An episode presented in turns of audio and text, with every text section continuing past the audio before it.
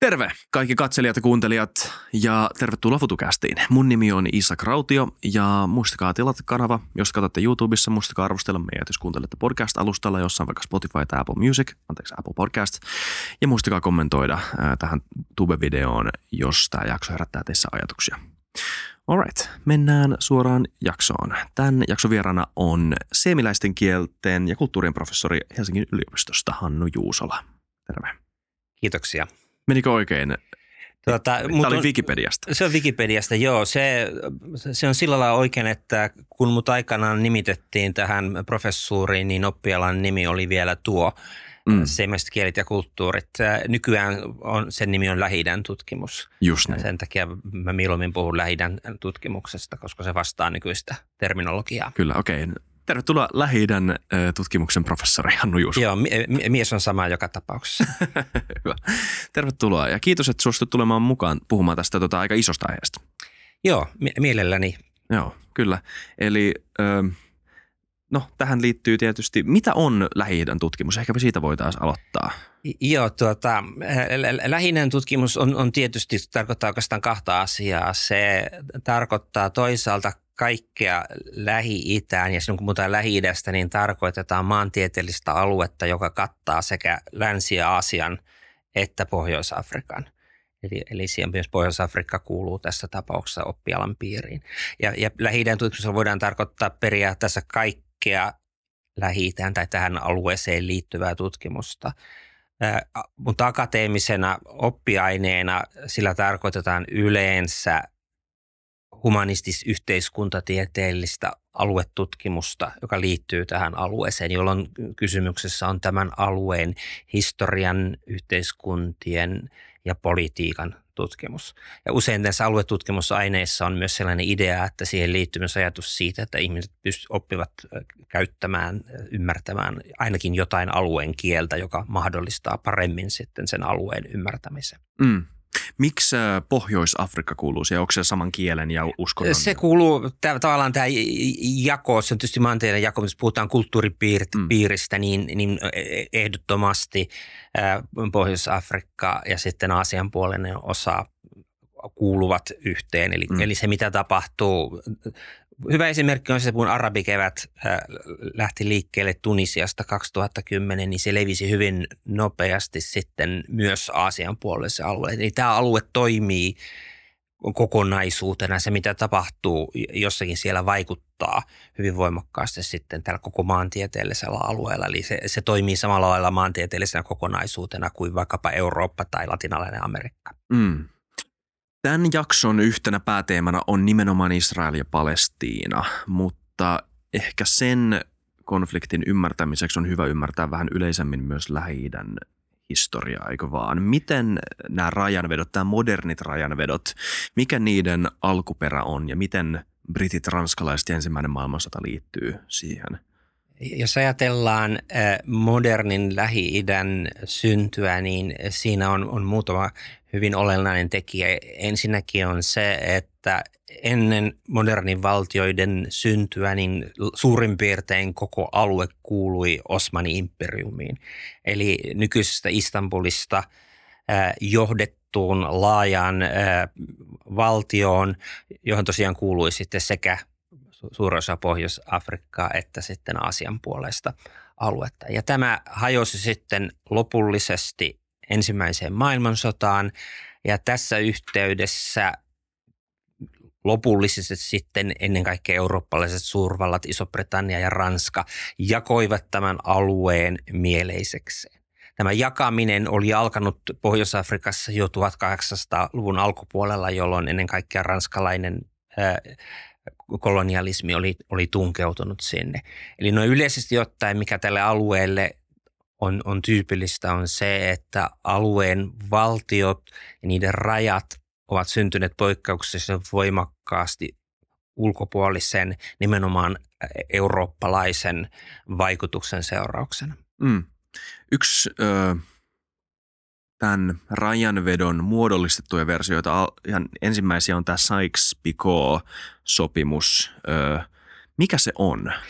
Sykes-Picot-sopimus on, on, on tällainen epävirallinen sopimus ensimmäisen maailmansodan jälkeen aikana niin valtiot pohtivat sitä, että minkälainen tulisi olemaan alueen Osmanin valtion kohtalo sodan jälkeen. Ja, tässä sopimuksessa sitten nimenomaan Iso-Britannia ja Ranska hahmottelivat sitä, kuinka tämä Aasian osa valtiota tulisi jaettavaksi Iso-Britannian ja Ranskan valtapiireihin. Eli he halusivat ikään kuin sovinnossa jakaa tätä aluetta keskenään ja estää sitten myös siis keskinäisen kilpailun tästä alueesta. Hmm. Mitä me tiedetään sitä ikään kuin ideologisesta mielenmaisemasta ja myös geopoliittisesta tilanteesta, joka sallii tämmöisen tapahtuvan, että sulla on Ranska ja Britannia, jotka puhuu siitä, että tämä on meillä, tämä on teidän, tämä on meidän, tämä on teidän. No se konteksti on nimenomaan tietysti, puhutaan eurooppalaisen kolonialismin kultaajasta 1800-luvusta ja 1900-luvun alkupuolessa, jolloin pidettiin täysin vielä luontevana sitä, että Euroopan ulkopuolisia alueita pystytään jakamaan ja on oikeudenmukaista jakaa euro, eurooppalaisille valtioille joko suoraan niiden alaisuuteen tai vähintäänkin vaikutuspiiriin. Eli se, sitä pidettiin täysin normaalina, legitiiminä tapana hahmottaa maailmaa ja toimia sen mukaisesti. Mm. Sen maailmankuvan sisällä, mitkä oli ne, mitä me tiedetään siitä, että mitkä oli ne syyt, miksi rajat jakautu just niin kuin ne jakautu? No tietysti kumpikin yritti saada mahdollisimman arvokkaita alueita ja kumpikin pyrki sitten siihen, tai siinä otettiin myös huomioon sitä, että, että mikä valtio oli läsnä missäkin. Mm. Ja, ja tämä todellisuus muodostui sitten sodan jälkeen enemmän sellaiseksi, että Iso-Britannia sai enemmän kuin sen olisi pitänyt saada. Ja miksi se sai, niin johtui nimenomaan siitä, että se oli sotilaallisesti voimakkaammin läsnä alueella. Eli tämä pelkkä sopimus ei, ei pitänyt sinänsä paikkansa, tai, vaan siihen vaikutti myös se, se konkreettia, että nimenomaan Iso-Britannia oli se, joka oli sotilaallisesti oli läsnä laajemmalla alueella, nimenomaan Aasian puoleisella osassa Osmanivaltiota. Hmm. Kuinka, ähm, vitsi, mä tuun käyttää kunnon anglismia, arbiträäriä. Mikä se on, hmm. mitä sitä voisi käyttää suomeksi? Äh, keksittyjä. Ke, keksittyjä, luonnottomia tai... Joo, mielikuvituksellisia. kuinka, mieli, kuinka arbitraarejä nämä rajanvedot sitten lopulta oli et, maiden välillä lähi se, se riippuu tapauksista. Ajatellaan Egyptiä, niin mm. Egypti on ollut olemassa aina – se on aina ollut niille laaksoja ja siltä osin niin ää, raja, raja ei millään lailla ole, ole tuota, keinotekoinen. Keinotekoinen on hyvä sana, joo. Joo, keinotekoinen on varmasti suomeksi paras sana.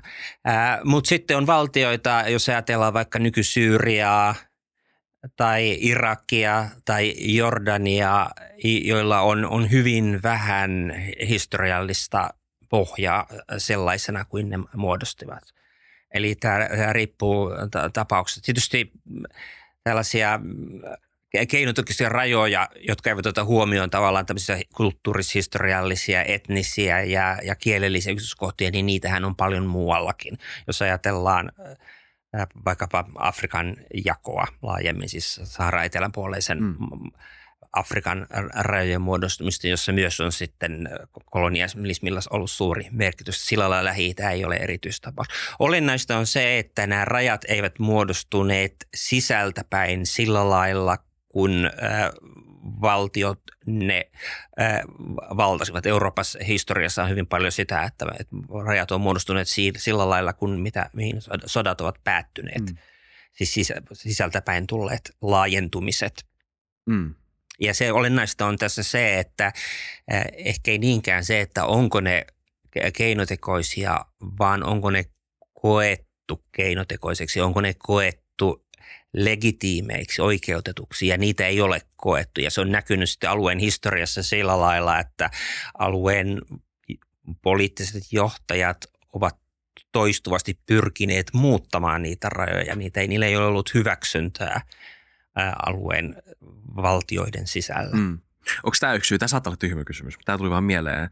Jos katsoo USA-osavaltioita tai, tai Afrikan maita, niin siellä maiden rajat vaikuttaa paljon suoremmilta, eikä kuin olisi karsinoitu toisistaan jollain tavalla, kun taas Euroopan kaikkien maiden rajat jotenkin öö, kiekuro, kiekuroita ja kulmia ja kaiken näköistä. Niin mikään raja oikeastaan ei ole suora.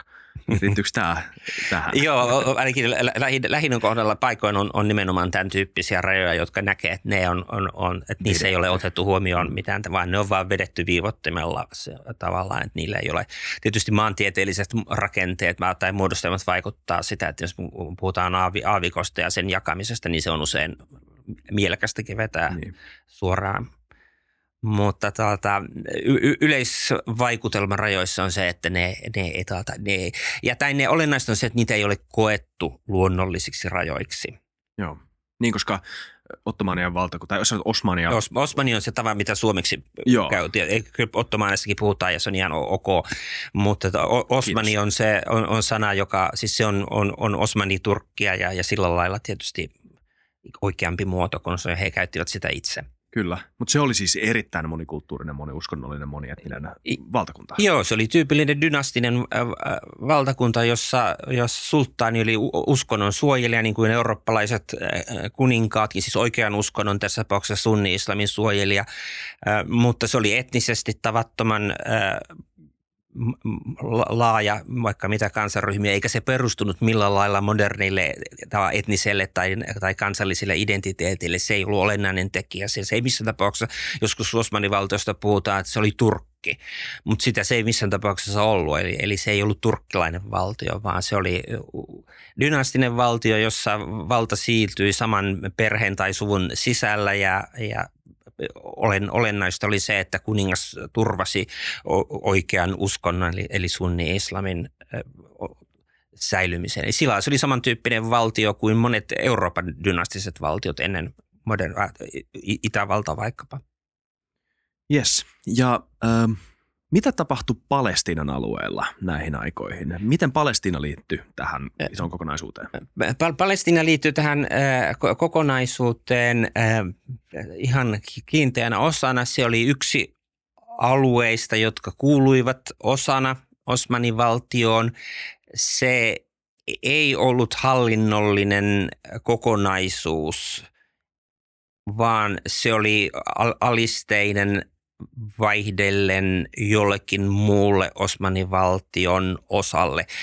Se liittyi hyvin kiinteästi yhteen Syyrian kanssa, eli tavallaan Syyro-Palestiina oli tämä laajempi kokonaisuus, joka oli Osmanin valtiossa ja joka myös miellettiin semmoiseksi yhdeksi kokonaisuudeksi. Eli tämä kokonaisuus, johon, jossa vaikkapa Jerusalem, Beirut, Damaskos, Aleppo muodostaa hyvin kiinteän osan samaa aluetta. Ja Osmanin, äh, Palestina oli, oli yksi alue, mistä, äh, mistä sitten äh, eurooppalaiset suurvallat kiistelivät. Ensimmäisen maailmansodan aikana nimenomaan britit valloittivat sen ja siitä tuli sitten näitä brittien hallitsema alue. Mm. Se, miten se poikkesi muista alueista oli siinä, että 1880-luvun alulta lähtien, alusta lähtien sinne alkoi tulla ensin hitaasti, sitten nopeammin Euroopasta juutalaisia siirtolaisia. Ja tämä juutalaiset siirtolaiset sitten myöhemmin brittivallan tuella tai, tai sateenvarjon alla sitten pystyivät tavallaan poliittisesti järjestäytymään voimakkaasti ja alkamaan vaatimaan tätä aluetta itselleen. Eli tällä lailla Palestiina tai Palestiinan historia kehittyi osin eri suuntaan kuin muiden alueen. Mm. Ainoa vertailukohde on, on Algeria, jonne myös sitten tuli huomattavan paljon eurooppalaisia siirtolaisia jo 1800-luvulla, nimenomaan Ranskasta ja Algeria liitettiinkin osaksi Ranskaa. Ja näihin kumpinkin tapaukseen sekä Palestiinaan että Algeriaan liittyy hyvin voimakas pyrkimys tavallaan muuttaa niiden alueiden identiteettiä. Tavallaan Egyptistä ei koskaan pyritty tekemään jotain muuta kuin Egypti, mutta Palestinan kohdalla siihen liittyy tavallaan kilpailevat pyrkimykset tehdä siitä jotain muuta. Ennen kaikkea sitten juutalaisten siirtolaisten pyrkimys muuttaa se heidän omaksi kotimaakseen – Mm. Ja Algeria, jo 1880-luvulla. Ei, ei vielä siinä vaiheessa niin voimakkaasti, vaan, vaan tuota, pikkuhiljaa kun tullaan 1900-luvun puolella, jolloin sionistinen liike vahvistui mm. Euroopassa ja, ja tai, tai siitä kehittyi poliittinen liike Euroopassa. Se alkoi aktiivisesti pyrkiä siihen, että se saisi suurvaltojen tuen sille, että Palestiina muodostettaisiin juutalaiseksi kotimaaksi. Ja se tavallaan siitä tulisi jotain muuta kuin se oli 1800-luvulla tai 1900-luvun alussa. Joo, tämä on, tämä on mielenkiintoinen tarina. Siis Israelin perustaminenhan tapahtui 1948, mutta sionistinen liike ja ylipäätään tämä keskustelu siitä, mikä Israelin tulevaisuus on tai mikä Palestinan alueen tulevaisuus on, on se on paljon pitempi historia ja paljon kaukaskantoisempi historia. Mikä on Miten Balfourin deklaraatio liittyy tähän ja, ja mikä on se poliittinen ilmapiiri, joka ympäröi tätä?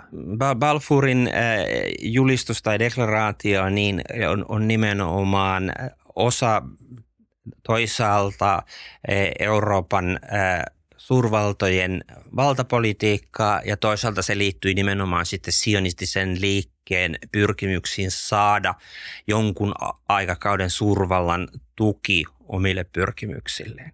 Eli ensimmäisen maailmansodan aikana Iso-Britannian äh, silloinen ulkoministeri Balfour antoi sionistisen liikkeen johdolle lupauksen että hänen majesteettinsa hallitus tekee kaikkensa, jotta Palestiinaan muodostettaisiin juutalaisten kotimaa. Käytettiin hyvin epämääräisiä termejä ja tällä, tällä lailla sitten annettiin poliittinen tuki sionistisen liikkeen tavoitteille. Isolla Britannialla oli tähän omia suurvaltapoliittisia syitä. Siihen saattoi liittyä myös sympatiaa sionistista liikkeitä ja sen tavoitteita kohtaan, koska Isossa Britanniassa oli ihmisiä, jotka ajattelivat, että juutalaisten paluu Palestiinaan on osa tällaista maailman loppuun liittyvää prosessia. Eli tässä saattoi olla taustalla osin myös uskonnollisia tekijöitä. Mutta olennaista oli, oli se, että Iso-Britannia tässä tilanteessa ensimmäisessä maailmansodassa antoi tukensa sionistisen liikkeen tavoitteille ajateltiin, että se vaikuttaa Yhdysvaltojen suhtautumiseen. toivottiin, että Yhdysvallat tulee mukaan sotaan ja niin edelleen. Ajateltiin, että juutalaisväestö pystyy sitten vaikuttamaan Yhdysvalloissa ja niin edelleen. Eli Iso-Britannia. Ja Iso-Britannia halusi alueelta äh, alueelta toimijoita, jotka olisivat ikään kuin Ison-Britannian edustajina siellä. Sillä ei perinteisesti ollut tämmöistä luontevaa yhteistyöverkostoa alueella, niin kuin vaikkapa Ranskalla oli katoliset kristityt, joita alueella oli paljon. Isolla Britannialla ei ollut protestantteja siellä ja ei, ei ollut tämän tyyppistä ikään kuin väestöä, jonka olisi toiminut sen, sen edustajana. Ja, ja tuota, juutalaisista, siirtolaisista toivottiin sitten tämän tyyppistä. Eli siinä oli hyvin voimakkaasti tämmöisiä suurvaltapoliittisia syitä mm. taustalla. Yksi kysymys, mitä mä en tajunnut kysyä, on, että minkälainen yhteiselo tähän aikaan oli siis vielä ennen Israelin valtion perustamista, niin minkälaista oli muslimien ja juutalaisten yhteiselo Palestiinan alueella? Siis ei, ole, olennaista on se, että jos ajatellaan 1800-luvun Palestiinaa, niin se ei ollut jaettu tämmöiseen kahteen ryhmään, arabit ja juutalaiset. Osa juutalaisista oli, oli kulttuurisesti arabialaistuneita, eli he olivat monin tavoin osa sitä paikallista yhteisöä. Osa juutalaisista oli tuorempia siirtolaisia ja, ja he asuivat siellä yleensä uskonnollisista syistä, ää, osin erillään muista. Myöskään juutalaisyhteisö ei muodostunut tänne sellaista ikään kuin yhtä homo, homogeenista kokonaisuutta, joka olisi kokenut olevansa nimenomaan juutalaiset, vaan se oli jakautunut eri ryhmiin. Hmm. Juutalaiset oli pieni vähemmistöalueella, eikä ollut olemassa minkäänlaista tämän tyyppistä konfliktia näiden ryhmien välillä. Alueelle oli jatkuvasti tullut siirtolaisia, jotka olivat enemmän tai vähemmän integroituneet yhteisöön, eikä siihen liittynyt jotain tämmöistä erityistä konfliktia. Hmm. Sitten toisen maailmansodan jälkeen ja holokaustin kauheuksien jälkeen tämä poliittinen visio toteutui viimein ja Israelin valtio perustettiin. Mitkä oli ne perustelut siihen aikaan ja, ja ne syyt, miksi tämmöinen tehtiin? Kuinka iso tapahtuma tämä silloin oli? Se oli, mä sen verran vielä tuosta taustasta. Olennaista oli siis se, että ensimmäisen maailmansodan jälkeen, kun tämä alue sitten kansainliiton toimesta jaettiin virallisesti tällaiseksi alu, alu, alueeksi, jota kutsuttiin mandaateiksi. Mm. Käytettiin termiä mandaatti, koska enää ei ollut soveliasta puhua siirtomaa, siirtomaista. Ja, ja siinä yhteydessä sitten ää, muodostui Palestiinan kokonaisuus. Eli muodostettiin Palestiinan raja, ja, ja, ja joka oli Iso-Britannian hallinnassa. Ja, ja tällä alueelle sitten sääntöihin, tämän mandaatin sääntöihin tuli se, että alueelle tulisi muodostaa nimenomaan sitten äh, juutalainen kotimaa. Eli tämä, tämä Balfourin julistus sai sitten tämmöisen kansainliiton antaman juridisen siunauksen – Eli se ei enää ollut Ison-Britannian lupaus, vaan siitä tuli tavallaan formaali osa kansainvälistä mm. politiikkaa. Ja tämä mahdollisti sitten sen, että juutalaisväestö alueella sai paljon voimakkaamman hallinnollisen aseman ja se mahdollisti sen myös sitten, että juutalainen siirtolaisuus alkoi kasvaa hyvin voimakkaasti samalla kun juutalaisten asema Euroopassa heikkeni fasismin ja, ja natsismin nousun myötä. Ja sitten toisen maailmansodan jälkeen, holokaustin jälkeen, oli hyvin voimakas tuki sille Euroopassa ja Yhdysvalloissa, että, että juutalaiset ansaisivat jotain tämän katastrofin jäljiltä. Ja, ja tässä tilanteessa sitten ajatus juutalaisen valtion perustamisesta nimenomaan Palestiinaan niin, niin sai laajaa kannatusta. Mm. Tämä on se, se, se tausta, missä sitten, eli tavallaan tämä holokaustin merkitsi sitä, että, että tämä, tai vahvisti hyvin voimakkaasti kansainvälisen yhteisön ja ennen kaikkea Yhdysvaltojen halukkuutta sitten tukea tämän valtion perustamista. Mutta tämä, tämä valtion muodostusprosessi oli jo hyvässä vauhdissa ja, ja voi olla hyvin, että, että, että Israel olisi syntynyt joka tapauksessa – Toisesta maailmansodasta huolimatta. Toisesta tai, tai holokaustista huolimatta. Mm, tämä, tämä oli, prosessi oli, oli, oli jo meneillään. Se oli ollut useamman vuosikymmenen meneillään, mutta, okay. mutta on selvää, että tämä vähintäänkin vahvisti sitä, että, että suuri osa nimenomaan länsimaita antoi tukensa. Ja myös sitten Neuvostoliittohan hyväksyi Israelin valtion synnyn välittömästi. Miten, muiden, miten muut maat tai muut alueet suhtautui tähän? No siinä vaiheessa, kun tästä sitten, tai YK, vasta perustettu YK, se oli Tynkä YK, vielä siinä vaiheessa Suomikaanhan ei ollut jäsen, äänesti tästä tai äänesti siitä, että tuota, perustetaanko tämä, niin tämä tuki tuli en, ennen kaikkea sitten tietysti ää, länsimailta ja sitten ää, neuvostoblokin ää, sisältä.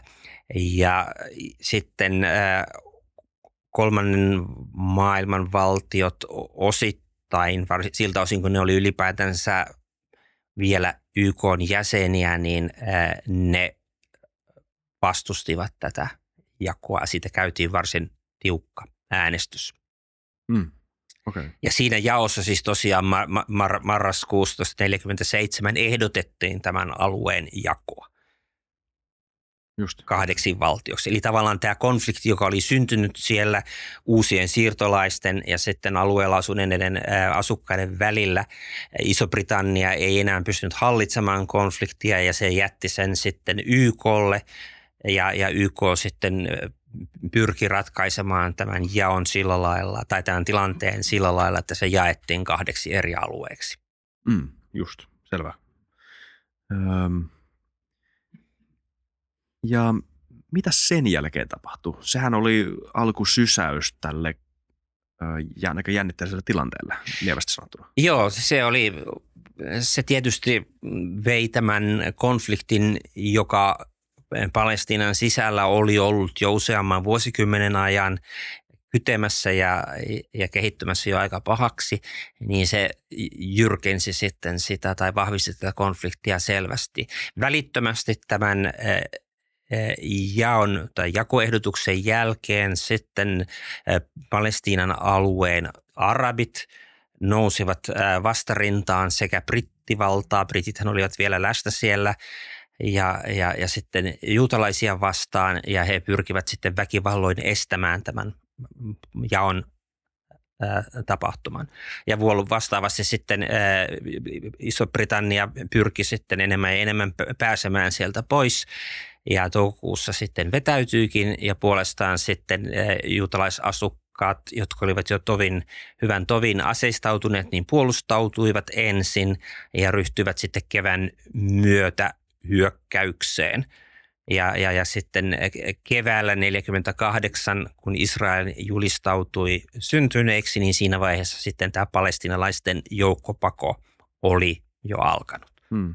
Ja sitten välittömästi äh, Israelin valtion itsenäistymisen jälkeen äh, ympäröivät arabivaltiot julistivat sodan ja syntyi ensimmäinen Palestiinan sota tai Israelin itsenäistymissota, joka päättyi aselepoihin keväällä 1949.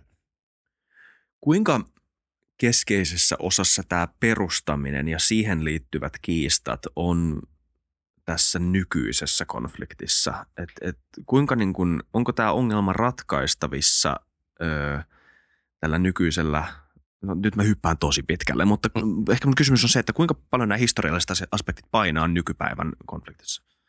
Ky- kyllä ne painaa tavallaan, niin ne, ne monet näistä peruskysymyksistä syntyivät siinä vaiheessa ennen kaikkea mm, palestinalaiset pakolaiset, eli, eli suuri osa, suurin osa Palestiinan alueen arabeista, jotka enemmän ja enemmän mielsivät itsensä nimenomaan palestiinalaisiksi. He, heidät karkotettiin tai he pakenivat alueelta ja tämä pakolaiskysymys on ollut ehkä kaikkein olennaisin osa tätä konfliktia. Tässä vaiheessa tätä konfliktia ei ole enää pyritty ratkaisemaan sillä, että mennään takaisin tähän 48 tilanteeseen, vaan on pyritty sitten ratkaisemaan sitä siten, että on otettu huomioon myöhempien sotien seuraukset. Eli kukaan ei enää käytännössä puhu siitä, ainakaan poliittinen toimija, että palattaisiin tähän, mm. tähän jakolinjoihin, jotka olivat olemassa siinä vaiheessa tai, tai näihin ehdotuksiin siltä ajalta, mutta ennen kaikkea palestinaispakolaisten osalta niin nämä peruskysymykset ää, syntyivät siinä vaiheessa. Eli tämä on, on monin tavoin se kaikkein keskeisin vaihe tätä konfliktia. Mm.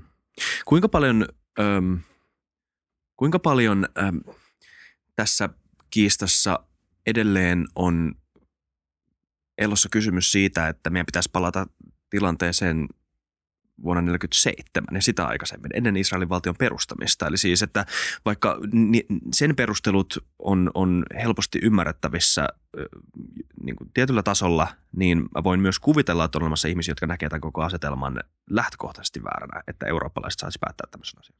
Joo, se on, sehän on ollut nimenomaan se, se keskeinen äh, arabikanta mm. koko ajan. Eli, eli jos kysy, puhutaan tavallaan oikeudenmukaisuudesta – ja tämän tyyppisistä kysymyksistä, niin käytännössä katsottuna kaikki arabit ja, ja varmasti myös paljon globaalin etelän asukkaita laajemminkin on sitä mieltä, että se, että tällainen tynkä YK antaa suurimman osan tai enemmistön alueesta sitten Euroopasta juuri tulleille siirtolaisille vastoin tämän alueen asukkaiden tahtoa, niin oli vääryys. Että tämä on, on, on, on varmasti se, ja tämä, tämä vääryyden kokemus on ollut hyvin olennainen osa tätä konfliktin historiaa. Se, että harva poliitikko tänä päivänä vaatii enää, siis arabipuolella esimerkiksi paluuta tähän tilanteeseen johtuu siitä, että se ei ole tavallaan realistista.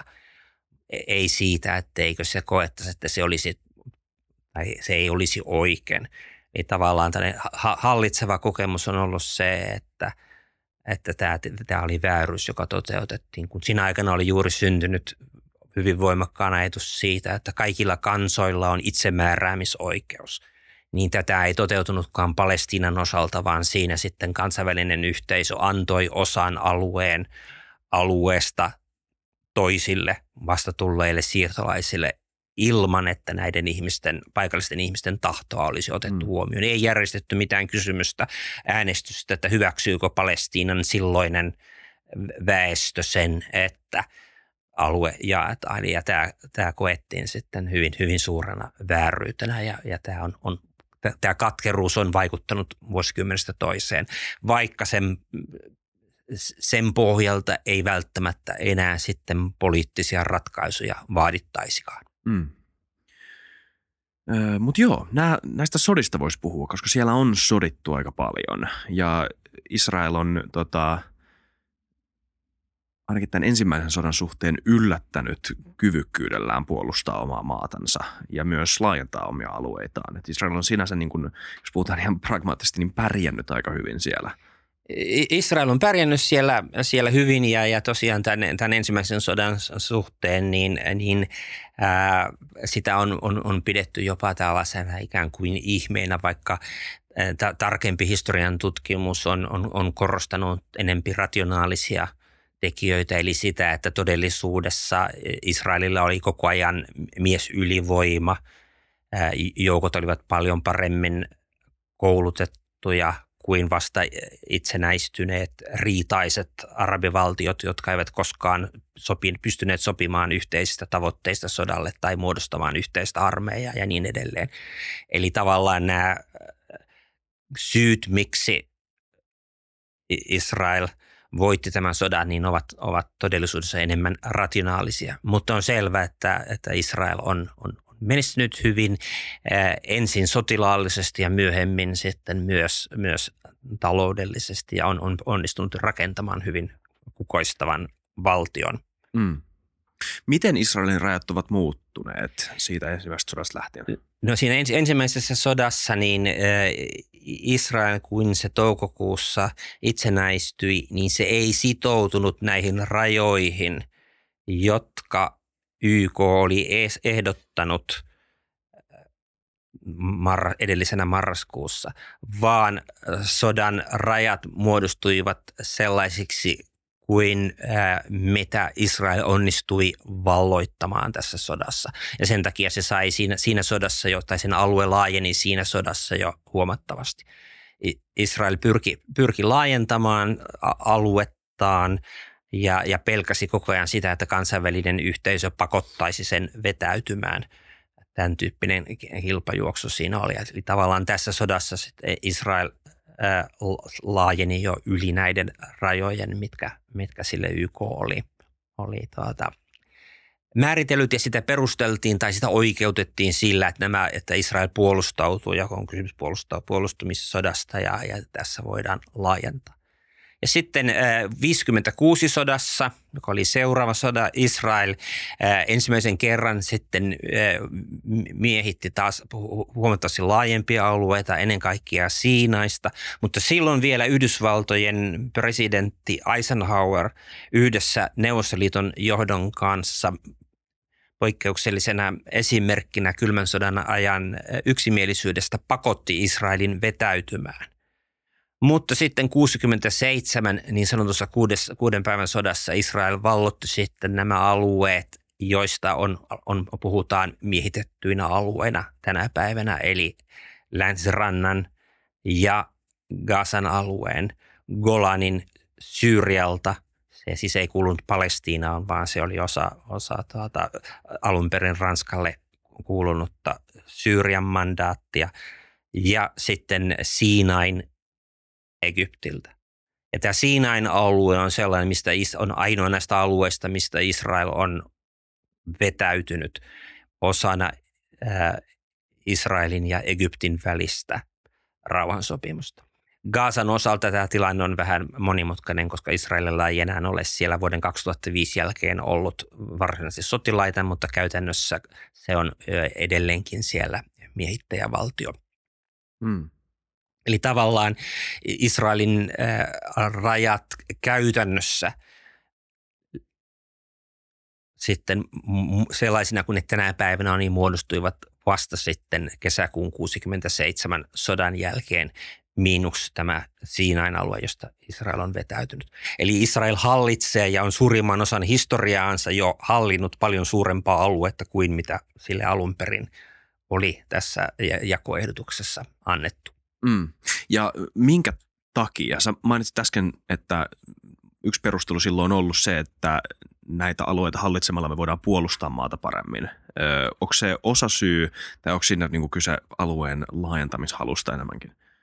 Tämä alku, alun, alkuperäinen jako oli aivan älytön siinä mielessä, että siitä ei muodostunut selvästi mielekkäitä alueellisia kont- tavallaan kokonaisuuksia. Syynä oli se, että alue ei yksinkertaisesti ollut jaettavissa mielekkäästi, kun pyrittiin jakamaan sillä lailla, että olisi alue, joka olisi suurin piirtein juutalaisten asuttama ja suurin piirtein sitten palestinalaisten arabien asuttama.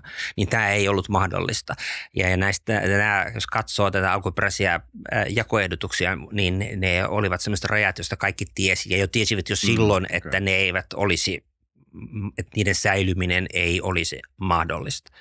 Ja, ja, ja Israelin levittäytymisen taustalla niin on, on ilman muuta toisaalta muodostaa sen tyyppiset rajat, jotka ovat paremmin puolustettavissa, mutta niihin liittyy myös hyvin voimakkaasti sitten ideologinen pyrkimys siitä, että, että tämä ikään kuin ajatus siitä, että raamatullinen Israel kuuluu Israelille. Israelilla on siihen oikeus. Ja, ja tämä ideologisen puolen merkitys on vuosikymmenien kuluessa tullut paljon suuremmaksi kuin näiden, näiden alkuperäisten sotilaallisten syiden. Eli tänä päivänä miehitys on enemmän ideologinen kysymys. Se on osin myös taloudellinen kysymys esimerkiksi Golanin suhteen kuin mitä se olisi puolustukseen liittyvä kysymys. Hmm. Mutta molemmat aspektit ovat olleet mukana tässä Israelin miehityksessä siten, että, että lähtökohtaisesti kun näiden alueiden lopullisesta hallinnasta ei vielä pystytty sanomaan sitä eikä tätä, Vähän just kerroin, että 56 sodan jälkeen Israel oli nöyryytet, nöyryytettynä pakotettu vetäytymään ja oli koko ajan pelko myös 67 sodan jälkeen, että kansainvälinen yhteisö pakottaa Israelin vetäytymään. Ja, ja tuota, tässä vaiheessa vielä tämmöinen niin sotilaiset aspektit oli, oli pääosassa, vaikka ideologia oli, oli läsnä. Mutta sitten vuosikymmenen kuluessa niin nämä, nämä aspektit, jossa nimenomaan korostuu se, että tämä alue kuuluu Israelille, niin tämä on noussut keskeiseen rooliin. Hmm. Niin just. Mikä on se oikeutus sille? Nämä on ne strategiset syyt ja taloudelliset syyt, mutta oikeutus? Oikeutuksena koetaan se, että ne ovat toisaalta uskonnollisia, eli viitataan siihen, että alueen raamatullisessa historiassa ne ovat kerran kuuluneet äh, muinaisille israelilaisille tai näille valtioille, joita, joita siellä oli. Äh, ja sitten, että se on, siellä on asunut juutalaisia eri aikoina vähemmistönä, mutta joka tapauksessa ja sitten nimenomaan myös sitten tämä uskonnolliset syyt sillä lailla, että tämä on alue, minkä Jumala on, on antanut Israelille – nämä on nämä keskeiset argumentit, jotka on olleet mukana. Ja toisaalta myös sitten juutalaisen historia, se, että juutalaisia on nimenomaan Euroopassa vainottu niin paljon, niin koetaan, että ne oikeuttavat sen, että juutalaisilla on oikeus sitten turvalliseen mm. valtioon. Niin mä olin kysymässä, että jos, jos on sekulaarijuutalainen tai jos ei, on ei-uskonnollinen juutalainen, niin, niin on ehkä vaikea oikeuttaa itselleen ainakaan mitään jumalan, jumalallista kohtaloa. Se, no, se nousi ennen kaikkea sitten nationalismista, eli Joo. ajatuksesta siitä, että siellä on ollut ju, juutalainen, tai he, israeliset kokevat hyvin voimakkaasti, että he ovat täysin riippumatta siitä, mistä itse kukin on tullut, tai, tai vaikka on käännynnäinenkin, niin kuin monet ovat, joko, joko jos ajatellaan historiaa Euroopasta tai muualla, niin he kokevat, että he ovat näiden muina, muinaisen israelilaisten perillisiä. Ja se, että siellä on ollut muinaisia israelilaisia, niin antaa heille oikeutuksen siihen valtioon, vaikka siinä ei nähtäisikään mitään jumalallista mm. tahtoa. Niin just. Öm, Ja tämä on siis sionismin. Se on, se on, se on sionismissa on, on, on toki monenlaista varianttia, Kyllä. mutta tuota, olennainen tavallaan, tai olennaisiksi tai valtavirta si, si, sionismin ajatuksena oli se, että, että jut, ensinnäkin, että juutalaiset ovat kansa. Tämähän oli mm. Just. Tä, siis samalla lailla kansa kuin vaikkapa ranskalaiset. Tämä oli, oli, oli huikea ajatus 1800-luvulla ja nimenomaan eurooppalainen ajatus ja, ja sitten sitä, että juutalaisilla on oikeutus sitten Palestiinaan. Nämä ovat keskeisiä ajatuksia valtavirta sionismissa. Joo. Ja tota, Israelilla ja ylipäätään arabimailla on ollut siis konflikteja jo perustamisvuodesta lähtien melkein. Ja, ja tota, mutta keskitytään Palestinan hetken. Miten Israelin ja Palestiinan väliset suhteet sitten kehittyvät? Missä vaiheessa ö, Palestiina alkoi itse, ö, nyt kysyisin tämän. No, miten heidän suhteet kehittyivät siitä perustamisesta lähtien? Palestinalainen nationalismi, se, että koetaan, että ollaan nimenomaan palestiinalaisia, niin se alkoi kehittymään 1800-luvun loppupuolelta lähtien samalla kuin ylipäätänsä eurooppalainen nationalismi levisi sitten alueelle. Eli siinä vaiheessa, kun alettiin siihen asti suurin osa koki olevansa osmanikansalaisia. Ja kun sitten Iso-Britannia poliittisesti loi tämän tai kansanliiton tuella tämän Palestiinan mandaatin, niin se vahvisti sitten käsitys siitä, että ollaan nimenomaan sitten palestiinalaisia, vaikka se ei välttämättä ollut kaikkein tai ainoa, oli monia muitakin kilpailevia identiteettejä vielä tässä vaiheessa, mutta se vähitellen alkoi vahvistua tämän tyyppinen ajatus ja siihen toki vaikutti myös sitten hyvin suuressa määrin kilpailu sionistisen liikkeen kanssa. Eli se, että nimenomaan sionistit halusivat tätä aluetta, niin se vahvisti alueen asukkaiden identiteettiä ja sitoutumista nimenomaan tähän samaan alueeseen. Palestinalaiset tämän ensimmäisen Palestiinan sodan tai Israelin itsenäistymissodan jälkeen he olivat pakolaisia – heillä ei ollut poliittista johtoa, he olivat jakautuneet eri maiden alaisuuteen. Pieni osa heistä oli jäänyt Israelin sisälle. Heillä ei ollut yhteyksiä juurikaan muihin palestiinalaisiin. Osa oli Libanonissa, osa Syyriassa ja niin edelleen. Ja heillä ei ollut juurikaan poliittista roolia. Ja Israelin valtion syntymisen jälkeisenä vuosikymmeninä niin palestiinalaiset olivat hyvin passiivisia poliittisesti ja tämä konflikti oli ennen kaikkea arabivaltioiden ja Israelin välinen konflikti.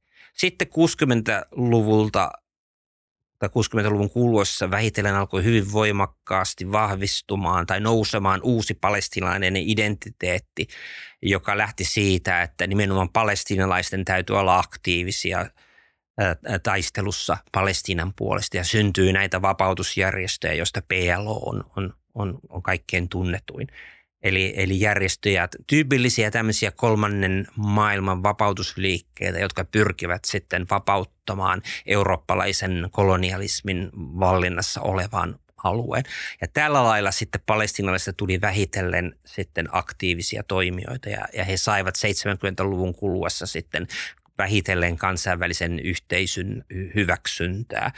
Ja siinä vaiheessa israelilaiset vielä sanoivat hyvin laajalta, että palestinalaisia ei ole, ole olemassa. Mutta vähitellen he ovat en, enemmän tai vähemmän sen käytännössä hyväksyneet ja, ja ovat olleet valmiita tekemään sopimuksia myös palestinalaisten kanssa. Ja sillä lailla sitten palestiinalaisista on tullut vähitellen sitten aktiivinen toimia tässä konfliktissa. Mm. Tässä vaiheessa olisi ehkä hyvä käydä läpi vähän näitä termejä ja järjestöjen nimiä ja PLO, Fatah, Hamas ja, ja näitä. Mitä näitä on? Joo, tuota, äh, siis PLO eli, eli Palestiinan vapautusjärjestö on tämmöinen äh, kattojärjestö, joka oli alun perin sitten nimenomaan arabimaiden omien poliittisten äh, tarkoituksiensa vuoksi perustama järjestö 60-luvulla. Ja Fatah on sitten palestiinalaisjärjestö, joka nimenomaan ryhtyi 60-luvun puolivälissä käymään taistelua, vapautustaistelua Israelia vastaan.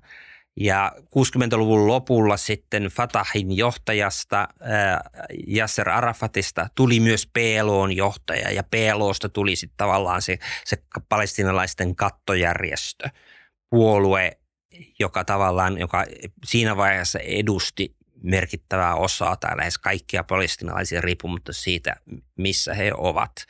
Eli tavallaan äh, Fatah on aina ollut PLOn kaikkein tärkein yksittäinen niin jäsenjärjestö. Yes. Eli PLO on, on kattojärjestö, johon on, on kuulunut pitkään lähes kaikki palestinaisjärjestöt. Kyllä. Ja entäs sitten Hamas? Ha- Hamas on, edustaa sitten eri, erityyppistä kehitystä. Se syntyi vasta sitten äh, 80-luvulla. Se syntyi tavallaan Fatahin kilpailijaksi, kun Fatah on, on lähtökohtaisesti sekulaarijärjestö – joka on, on varsinkin siinä vaiheessa edusti tämmöistä tyypillistä vasemmistolaista, kolman, kolmannen maailman vasemmistolaista vapautusjärjestöä ja Hamas lähti sitten tämän uskonnollisista lähtökohdista.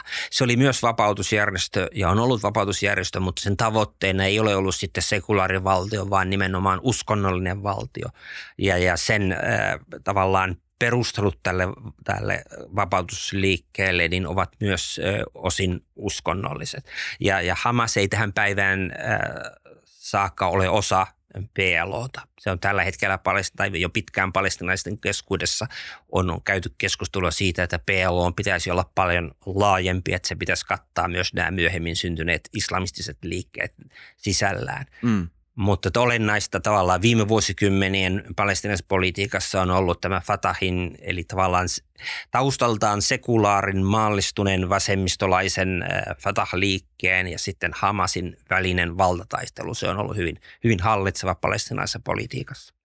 Kuinka kytköksissä tämä kehitys Fatahin ja Hamasin välillä ja niiden poliittinen kilpailu myös kansankeskuudessa. Kuinka paljon se on kiinnittynyt nimenomaan Israelin ja Palestiinan tilanteeseen vai kuinka paljon se niin kuin seurasi tätä ylipäätään sitä niin kuin trendiä lähi siihen aikaan, että tämmöiset niin kuin sekulaarit, autoritääriset johtajat, niin heidän hallintoinsa ja heidän tukensa siirtyi tämmöisille niin kuin nimenomaan islamistisille tai ääri-islamilaisille tota, järjestöille?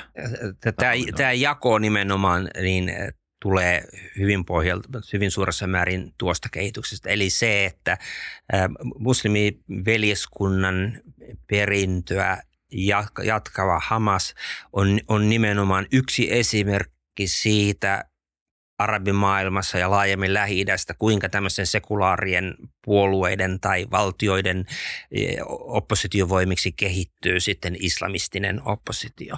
Eli, eli se, mitä Palestiinassa on, on, on tapahtunut, niin on, on hyvin suuremmassa määrin sitä samaa, mitä on tapahtunut monessa muussa alueen valtiossa, Egyptissä, Syyriassa esimerkiksi. Iran, Irak. Irak on, on, on, on, on siitä myös esimerkki. Vähän kaikki vähän erilaisia variaatioita samasta teemasta, mutta, mutta kaikissa niissä on ollut tyypillistä se, että, että syntyy tuo tällainen uskonnollinen oppositio, joka, joka pyrkyy. Se, mikä, mikä tekee Palestinasta erilaisen, on se, että, että nämä, on, nämä on kumpikin vapautusliikkeitä tai mieltävät itsensä vapautusliikkeiksi ja, ja, ja niitä yhdistää sitten mm. se, että, että, että, että kamppaillaan sionistista valtiota vastaan. Toinen osapuoli on ollut valmiimpi kompromisseihin kuin toinen, mutta yhteistä on ollut se, että on käyty tätä kamppailua. Mitä me tiedetään tuosta historiallisesta kehityksestä? Miksi lähi mentiin sekulaareista autoritaarisista hallinnoista enemmän islamistiseen suuntaan? Se on hy- hyvä ja, ja tavattoman vaikea kysymys se, että miksi tämmöisiä suuria muutoksia tapahtuu, niin se ei ole kovinkaan helppo selittää riittää. Siinä on osin kysymys sitten laajemmasta kansainvälisestä trendistä, jossa uskonnon ja politiikan välinen suhde on kasvanut hyvin läheiseksi. Jos ajatellaan vaikkapa Intian kehitystä, ajatellaan uskonnollisen oikeiston nousua vaikkapa Yhdysvalloissa – ja sitä ajatellaan, mitä on tapahtunut lähi niin ne jollain tasolla kaikki kuuluvat yhteen. Eli tavallaan uskonnon, uskonnon politisoituminen 1970-luvulta lähtien on sellainen megatrendi, joka eri variaatioina on, on toteutunut hyvin laajalti kaikkialla. jos ajatellaan sitten spesifiä syitä lähi niin on, on, var, on varmasti se, että nämä syntyneet valtiot eivät monilta osin pystyneet tyydyttämään asukkaidensa tarpeita.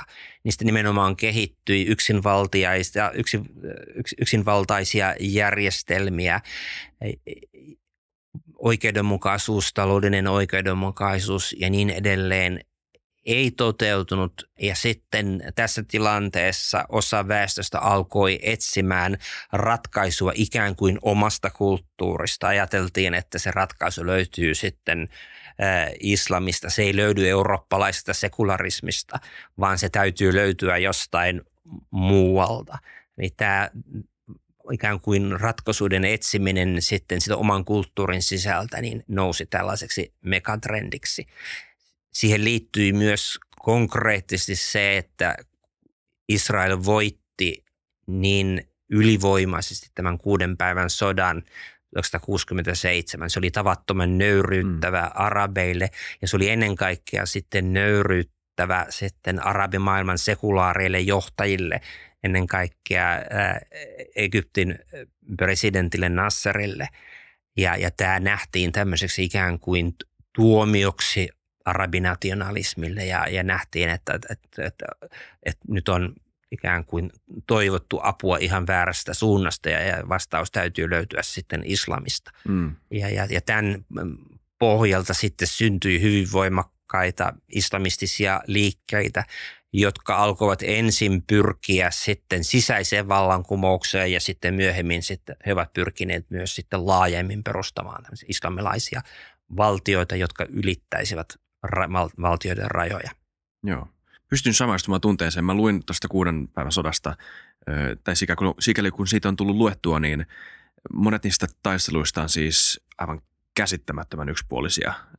Ja siis semmoisia niin kuin, se lentokenttäesimerkki on ehkä paras niistä, missä muutama israelilainen lentokone onnistui tuhoamaan kokonaisia egyptiläisiä lentokenttiä, satoja lentokoneita. Joo, se oli, se oli tällainen siis va- valtava nöyryytys Joo. Tosiaan eh, koko, koko arabimaailmalle, ehkä laajemmin koko islamilaiselle maailmalle. Ja koettiin, että, että nyt on mennyt joku todella voimakkaasti pieleen. Ja, ja tämä, tämä vahvisti sitten muutenkin alkamassa olevaa kehitystä, jossa eh, poliittisia tavallaan ratkaisuja ja, ja selitysmalleja ja pyritään löytämään jostain ihan muualta ja sitä alettiin etsimään, koettiin, että alettiin etsimään sitä omasta perinteestä ja tämä oli tavallaan tämä islamin paluu sitten politiikkaan. Mm lähi on muuttunut tavattoman voimakkaasti siitä, siitä lähtien, jos ajatellaan uskonnon näkyvyyttä yhteiskunnassa, sitä miten uskonnon konservatiivisuus on kasvanut ja, ja niin edelleen, niin tämä, tämä alue on muuttunut tavattoman voimakkaasti. Kyllä, välillä näkyy somessa niitä kuvia, että tässä on Teheran 70-luvulla ja, tai ennen tota, tota, islamilaista vallankumousta ja tässä on Kabul tota, ennen Talibania ja vastaavanlaisia kuvia, niin on se, sitä ei niin kuin ehkä ole ihan sisäistänyt, että kuinka paljon se oikeasti on muuttunut. Joo, se on, siinä on tapahtunut tavallaan tavattoman suuri muutos. Tietysti ne kuvat on joskus tietoisen liottelevia ja kärjistettyjä, että se ei ole niin, niin, niin yksinkertainen se tilanne. Mutta joka tapauksessa tavallaan tämä ikään kuin henkisen ilmapiirin muuttuminen koko alueella niin on ollut, ollut tavattoman suurta.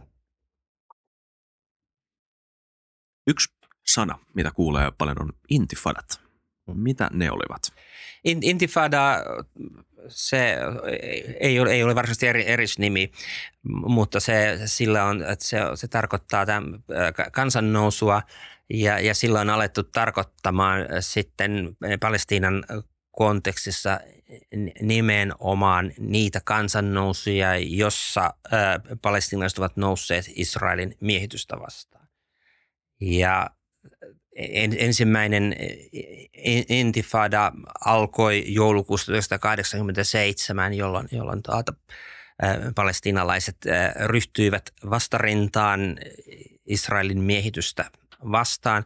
Israelissa oli totuttu tai ryhdytty ajattelemaan siinä, että tämä, tämä heidän miehityksensä on jollakin lailla erilainen kuin muut miehitykset ja, ja, ja palestinaiset suhta, sopeutuvat siihen hyvin ja, ja sitä voidaan jatkaa ilman mitään ongelmia, mutta tämä, tämä ensimmäinen intifada sitten ää, vaikutti hyvin voimakkaasti siihen, että ymmärrettiin, että tämä tilanne ei ole helposti ratkaistavissa. Tämä ensimmäinen intifada oli hyvin voimakkaasti väkivallaton. Eli se oli, siinä oli kysymys nimenomaan no korkeintaan kivien heittämisestä, siinä oli kysymys lakoista, tämän tyyppisestä. Ja, ja tuota, tämä vaikutti hyvin voimakkaasti tietysti israelilaisiin ja tähän konfliktiin, mutta se vaikutti ennen kaikkea sitten kansainväliseen yhteisöön siten, että tämä, tämä tilanne, jossa palestiinalaiset ovat siinä vaiheessa jo pitemmän aikaa Israelin miehityksen alla, niin tuli tavallaan paljon selvemmin kansainvälisen yhteisön tietoisuuteen. Samoin myös tavallaan se, että palestinalaiset ovat olemassa, eli tämä, tämä ensimmäisen intifadan merkitys on tässä suhteessa tavattoman suuri. Kyllä. Um, to, vielä se intifadasta se, että toinen intifada oli, oli sitten 2000-luvun alussa ollut samantyyppinen äh, vuosia kestänyt kansannousu. Äh, merkittävin ero on siinä se, että, että siinä vaiheessa palestinalaiset o, o, käyttivät paljon enemmän myös sitten aseita Israelin miehitystä vastaan. Kyllä. Vähitellen päästään aiheisiin tässä tällä historiallisella janalla, jotka koskettaa nykypäivää aika konkreettisesti. Yksi ehkä, joka alkoi siis ö, siinä aikana, mistä me ollaan jo puhuttu tässä, mutta jotka edelleen on erittäin aktiivinen keskusteluaihe, on nämä siirtokunta ö, tai siis siirtokunnat ja siirtokuntapolitiikka, jota Israel ajaa ja konfliktit siihen liittyen. Mikä se, sen ympäröivä konteksti on ja missä keskustelu tällä hetkellä sun mielestä on? Israelin siirtokunnilla tarkoitetaan näitä Israelin 67 sodan jälkeen perustamia kolonioita. Nehän on siis normaalia, monella muulla eurooppalaisella kielellä ne ovat, ne ovat kolonioita. Tämä siirtokunta on vähän hassu sana suomeksi. Mutta on tavallaan Israelin perustamia asutuskeskuksia 67 sodan jälkeisille alueille. Ja, ja ne monin tavoin jäljittelivät niitä asutuskeskuksia, joilla alun perin sionistinen liike pyrki ottamaan haltuunsa Palestiinaa. Eli pyrittiin ennen Israelin valtion syntyä perustamaan sinne kibbutseja tai, tai muita. Tämä siinä vaiheessa oli usein kysymys sitten maansiirto- tai maanviljelysyhteiskunnista, joilla tavallaan ollaan läsnä alueella ja siten pyritään vaikuttamaan siihen, että se saadaan haltuunsa. Ja näiden uusien siirtokuntien tarkoitus oli nimenomaan hyvin pitkälle sama, eli siinä pyrittiin aktiivisesti siihen, että näiden kautta pyritään saamaan tätä aluetta – Israelin haltuun. Niiden taustalla oli alun perin hyvin voimakkaasti ideologiaa, uskonnollista ideologiaa. Vähitellen niistä tuli sitten valtion tukemaa politiikkaa. Ja siinä vaiheessa ne olivat hyvin voimakkaasti sitten suurten kaupunkien ympärillä olevia asutus- tai tämmöisiä nukkumalähiöitä – jonne ihmiset muuttivat, eivät enää sitten ideologista syistä pääosin, vaan siksi, että valtio tuki siellä asumista ja siellä oli asumuskustannukset huomattavasti halvempia kuin vaikkapa Tel Avivin alueella. Ja, ja tänä päivänä niin sadat tuhannet ää, israelilaiset asuvat siellä ja, ja, ja keskiverto israelilainen ei miellä eroa jonkun siirtokunnan ja sitten varsinaisen Israelin alueella olevan kaupungin välillä. Mikä on keskiverto israelilainen? Keskiverto israelilainen on sellainen, joka ei, ei tuota, siis Israelissa Koska löytyy... maa on erittäin poliittisesti polarisoitu. Maa on, polo- mutta se, se polarisaatio ei, ei niinkään liity tähän kysymykseen. No. Israel on, on, on tietoisesti 67 sodan jälkeen pyrkinyt poistamaan eroon näiden miehitettyjen alueiden ja, ja, ja, ja Israelin välillä. Sitä ei ole missään virallisissa kartoissa, koulukirjoissa tai niin edelleen. Ja, ja, ja tällä tavalla niin, niin ihmiset eivät miellä sitä, että, että missä menee sitten tämä raja, jolla, joka oli olemassa ennen 67 sotaa. Ne mieltää sen rajan olemassaolon, jotka tuntee tämän konfliktin historiaa paremmin ja ovat usein sitten kriittisiä tätä siirtokuntaliikettä kohtaan. Mukaan. Israelissa on toki sitten siirtokuntia, jotka paikallisesta väestöstäkin merkittävä osa mieltä, että siellä asuu tällaisia fanaatikkoja, hyvin jyrkästi ideologisia ihmisiä, jotka asuvat tyypillisesti mahdollisimman paljon arabiasutuksen keskellä siten, että, se asu, että siihen sisältyy hyvin voimakkaas ajatus siitä, että tämä alue on meidän – kun taas sitten nämä, nämä suurin osa näistä siirtokunnista, niin niiden sijainti on, on sellaista, se on, on tavallaan sopivan matkan päässä näistä suurista kaupungeista, jonne sitten matkustetaan töihin, eikä mielletä, että siinä olisi varsinaista eroa. Hmm. eroa tuota. Okei. Okay. Mä en ole siis puhunut kaikkien israelilaisten kanssa. Että mä en Joo, ja, ja, ja olet oikeassa, että Israel on, on jakautunut. Siellä löytyy hyvin paljon erilaisia mielipiteitä, mutta tässä tapauksessa olen, olennaista on se, että, että, että valtaosa israelilaisista kokee, että nämä, että suurin osa siirtokunnista on yhtä lailla Israelia kuin mitä, mitä tuota, hmm. muukin osa ne, ne eivät er, eroa, kun katsoo säätiedotusta israeliselle lehden takasivulta, niin siellä on, on kaupunkeja, jotka ovat siir, siirtokunnat ja joiden tausta on, ovat, syntyneet siirtokuntia tai sitten jotka ovat ennen, ennen 67 olleet olemassa, niin ei siinä ole minkäännäköistä rajaa, että tämä toinen on siirtokunta ja toinen ei. Mm, niin kyllä. Joo, silloin kun mä, mä ajettiin Jerusalemista takaisin Tel Aviviin muutama vuosi sitten, niin ei sitten niin kuin, a, siellä ajaessakaan oikein näe sitä eroa, etenkään sillä alueella siis. Mä en tiedä miten länsirannassa, mutta tota. Ei, ei siis se, se, tätä, se raja ei näy. Se näkyy tietysti sitten siellä, missä on olemassa tämä, tämä, tuota, tämä muuri, jolla, mutta sekään ei välttämättä, se, se muurihan ei kulje sillä lailla ää, ää, Israelin ja miehitettyjen alueiden välillä, vaan se hyvin tyypillisesti kulkee sitten miehitettyjen alueiden sisällä – Eli, niin eli sekin, senkin, sekin, senkään raja ei noudata missään tapauksessa niin. tätä 67 rajaa. Kyllä, ja mä siis tiedän, että Itä-Jerusalem tai Jerusalem ylipäätään on siis siellä länsirannalla. Että mm. mä, kyllä, kyllä. Joo, mutta joo. Ö, miten,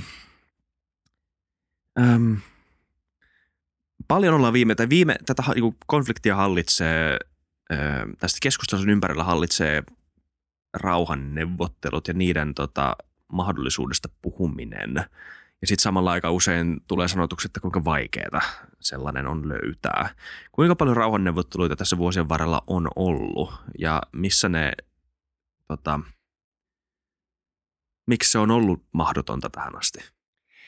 No tuota, tämä varsinainen rauhan prosessi, niin kuin sitä on kutsuttu Israelista ja palestinaisten välillä, alkoi 1990-luvun alussa. Ja, ja siinä vaiheessa sitten laajalti uskottiin siihen, että tämä on, on ratkaistavissa neuvotteluilla. Ja siihen silloin tämän ratkaisuksi ehdotettiin ajatusta, että Israel vetäytyy niiltä alueilta tai suurelta osalta niitä alueilta, jotka se miehitti 67 sodassa ja näille alueille sitten perustetaan palestilainen valtio.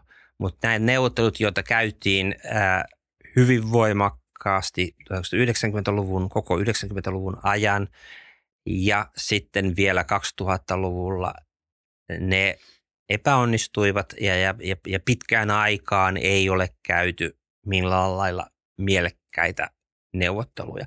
Et kysymys on ollut korkeintaan prosessista, ei mistään sellaisesta, joka johtaa johonkin, vaan, vaan tällaisesta neuvottelusta, ne, ne, neuvotteluista neuvotteluiden tähden, jos siitäkään. Okei. Ollaanko missään vaiheessa oltu edes lähellä? No 2000-luvun äh, kuluessa oli use, useamman kerran, erityisesti 2000-luvun lopulla, kun, kun äh, presidentti Clinton loppuvaiheessa panossi tähän kovasti, niin silloin oli olemassa ajatuksia siitä, että ollaan, ollaan varsin lähellä ja meillä on paljon kilpailevia teorioita siitä tai tulkintoja siitä, että, että miksi nämä epäonnistuivat. Ja, ja tuota, Voisi puhua niistä teorioista vähän? Siis kysymys on lähinnä, lähinnä, lähinnä siitä, että, Israelin tulkinta on ollut se, että Arafat, joka oli siinä vaiheessa ää, hallitsevassa asemassa palestinaisten liikkeessä ja PLO ja, ja Fatahin johtaja, niin he ei koskaan halunnutkaan tuota mm. tehdä rauhaa, eikä hän ollut koskaan valmis. Kun taas palestinainen tulkinta on sitten se, että, että, että, että he, heidät pakotettiin sen tyyppiseen ratkaisuun tai pyrittiin pakottaa, joka ei kerta kaikkiaan ollut mahdollinen palestinalaisten kannalta. Eli se, miksi ei päästy yhteisymmärrykseen on, on, on tietysti se, tai onnista kysymys on siitä, että ollaan peru, näistä perusasioista eri mieltä. Israel ei ole ollut valmis – vetäytymään kaikilta alueilta, jotka se miehitti 67. Israel ei ole ollut valmis siihen, että palestinaispakolaisilla olisi paluuoikeus ja myös sitten Jerusalemin jakaminen on, on sellainen, mistä mm. on, ja ennen kaikkea Jerusalemin pyhien paikkojen jakaminen on sellainen, mistä ei, ei ole ollut yhteisymmärrystä. Palestinen tulkinta on se, että, että kun he 90-luvun alussa hyväksyivät Israelin olemassaolon oikeutuksen ja hyväksyivät sen, että Israel saa 80 prosenttia mandaatti Palestiinasta, niin äh, he ovat jo tehneet sen kompromissin. Kun taas sitten Israelin tulkinta on se, että vasta siinä vaiheessa alettiin neuvottelut tästä 20 prosentista ja palestinalaisten tulisi edelleen tulla siitä vastaan. Ja, ja tavallaan tämä, tämä on se, se jakokysymys. Ja sitten suuri jakokysymys on toinen on sitten tämä Palestina, että mitä tehdään niille palestinaispakolaisille, jotka lähtivät Palestinan alueelta, pakotettiin lähtemään Palestinan alueelta ja mikä on se heidän, heidän kohta, onko heillä oikeutta palata takaisin. Israelin kanta, jyrkkä kanta on se, että ei, koska se vaarantaisi juutaisen valtion olemassaolon. Ja, ja sitten palestinaiset taas korostavat tätä oikeusnäkökulmaa, että pakolaisilla on oikeus palata kotiinsa YK päätöslauselman yksi, kahde, äh, yksi kahdeksan yksikö se on, ei vaan No, joka tapauksessa mm. YK on päätöslauselman, yleiskokouksen päätöslauselman. Ei haittaa, jos et muista tarkalleen, se on päätös, valmiiksi päätös, erittäin mukaisesti. Eli tavallaan tässä on hyvin, hyvin erilaisia käsityksiä tästä, tästä paluuoikeudesta. Mm. Ja, ja taata. Sitten konkreettinen kysymys on, on tietysti se, että koko tämän neuvotteluprosessin ajan väkivalta jatkui israelilaiset olivat terrorismin kohteena ja vastaavasti sitten israeliset siirtokunnat kasvavat. Itse tämä neuvotteluaika on ollut se, jonka kuluessa sitten Israelin siirtokuntaliike on kasvanut kaikkein voimakkaimmin ja nopeimmin. Ja tämä on sitten tietysti tulkittu sillä lailla, että Israelilla ei ole koskaan ole aikomustakaan luopua näistä alueista, koska nämä, nämä siirtokunnat tekevät niistä luopumisen mahdottomaksi. Ja nythän Netanyahu sanoo sitä ihan suoraan, että ei ole aikomusta. Joo, nyky- nykyisin Israelissa sitten äh, on vallassa poliittiset toimijat, jotka ovat sitä mieltä, että, että palestinalaista valtiota ei, ei, ei koskaan tule.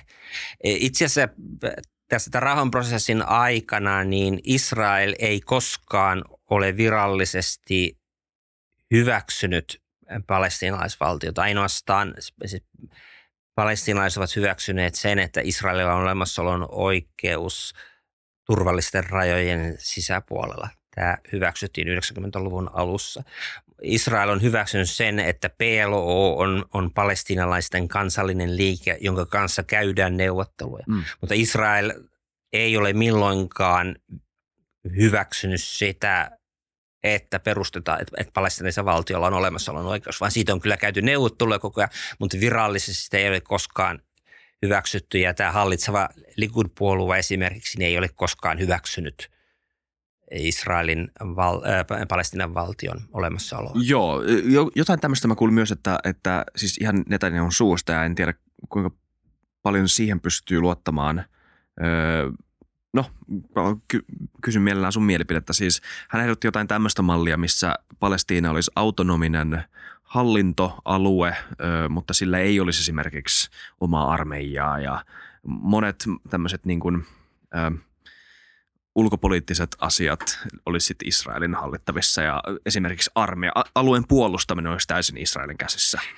Joo, myöskin tämä, siis silloinkin kun on puhuttu palestinasta valtiosta, niin, niin on, on koko ajan näissä neuvosteluissa korostettu sitä, tai Israel on korostanut sitä, että tämän valtion suvereniteetillä olisi rajo, rajoituksia. Mm. Ja ne liittyy esimerkiksi sitten, sitten rajojen hallintaan, ilma-alueen hallintaan, armeijaan ja tämän tyyppisiin kysymyksiin. Mutta tavallaan Netanyahu edustaa tämän tyyppistä linjaa, jossa palestiinalaisella olisi jonkinnäköinen autonominen asema Israelin valtion sisällä. Heillä ei olisi kansalaisuutta tai heillä ei olisi eh, val- valtiota, mutta he muodostuisivat jonkin tyyppisiä. He, heillä olisi jonkin tyyppinen poliittinen autonomia. Tämä on tavallaan se aj- ajatusmalli, jolla on, on, on varsin pitkät perinteet israelilaisen oikeiston ajattelussa. Hmm. Eli kaksi valtiomalli, tämmöinen, jota on e-, esitetty jollain tasolla ainakin ratkaisuksi tähän mahdolliseksi ratkaisuksi, niin me ollaan aika kaukana siitä. Me, me ollaan siitä tänä päivänä paljon kauempana kuin me oltiin siitä 90-luvulla. Hmm. Mikä on Palestiinan näkemys kaksi valtioa? No, se on ollut palestiinalaisen politiikan äh, äh, keskeinen. Hamashan ei myöskään ole sitä siihen sitoutunut. Hamas vastusti hmm. sitä. Ja mutta jos ajatellaan PLOta, niin se on ollut PLOn politiikan kulmakivi 90-luvun alusta lähtien. Se ei tarkoita sitä, että sitä olisi välttämättä pidetty oikeudenmukaisena ratkaisuna, niin kuin aikaisemmin oli jo puhetta, mutta se on nähty tavallaan ainoana mahdollisuutena, jos palestinaiset saisivat edes jotain. Ja, ja tota, se, tämä kahden valtion malli on ollut myös Israelin vasemmiston tai osan Israelin vasemmistoa suosima malli. Israelin oikeisto ei siihen ole, ole myöskään Netanyahu mukaan lukien niin, niin koskaan sitoutunut. Mm-hmm. Eli he ovat aina lähteneet ajatuksesta, että palestiinalaiset saisivat jonkinasteisen autonomian tai jotain vastaavaa, mutta ei valtiot.